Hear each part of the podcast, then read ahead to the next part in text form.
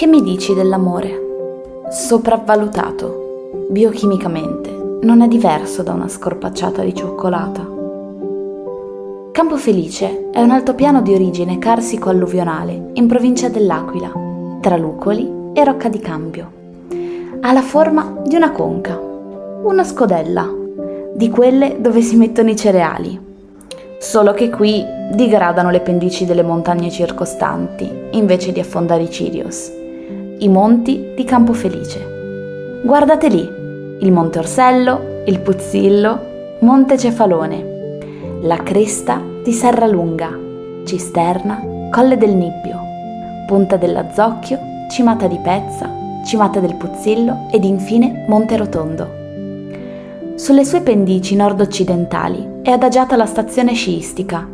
Nelle giornate limpide si possono ammirare le più elevate cime circostanti dal Gran Sasso al Sirente, dal Velino alla Maiella, il Terminillo e le montagne della Duchessa. Al di là si trova l'altopiano delle Rocche e i piani di Pezza. Questo non si può vedere.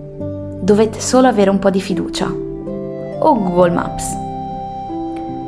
I monti che salutano il sole al mattino e la stella della sera sono ricoperti di boschi di faggio fino ai 1850 metri di quota e con i resti morenici sui versanti bassi, esposti a nord, a testimonianza della presenza di antichi ghiacciai nelle passate ere glaciali, mentre la piana e i versanti esposti al tramonto e a mezzogiorno sono quasi totalmente privi di vegetazione ad alto fusto, danno l'impressione di essere ricoperti di tappeti color verde oliva. Nella parte nord-occidentale della piana nei pressi dell'inghiottitoio, lo scioglimento primaverile delle nevi porta alla formazione di un grosso e suggestivo lago, mentre nel resto della piana si assiste alla fioritura. D'estate, invece, diviene luogo di pascolo per pecore, mucche e cavalli. È possibile anche imbattersi nelle piccole miniere a cielo aperto di bauxite, ora in disuso, crateri rossi, stanze rosse tra finestre di verde, come nel quadro di Matisse. Campo Felice è una delle più note località sciistiche del centro Italia. Si può raggiungere facilmente, in meno di un'ora dalla capitale, attraverso la 24 in direzione L'Aquila Teramo. Ci sono circa 20 piste, 40 km, tutti curve, alcune più strette, spigolose, altre più morbide come quelle del corpo di una donna. 9 seggiovie, 2 sciovie, 3 tappeti, non di velluto, una manovia e 380 cannoni in grado di innevare oltre 35 km di discese.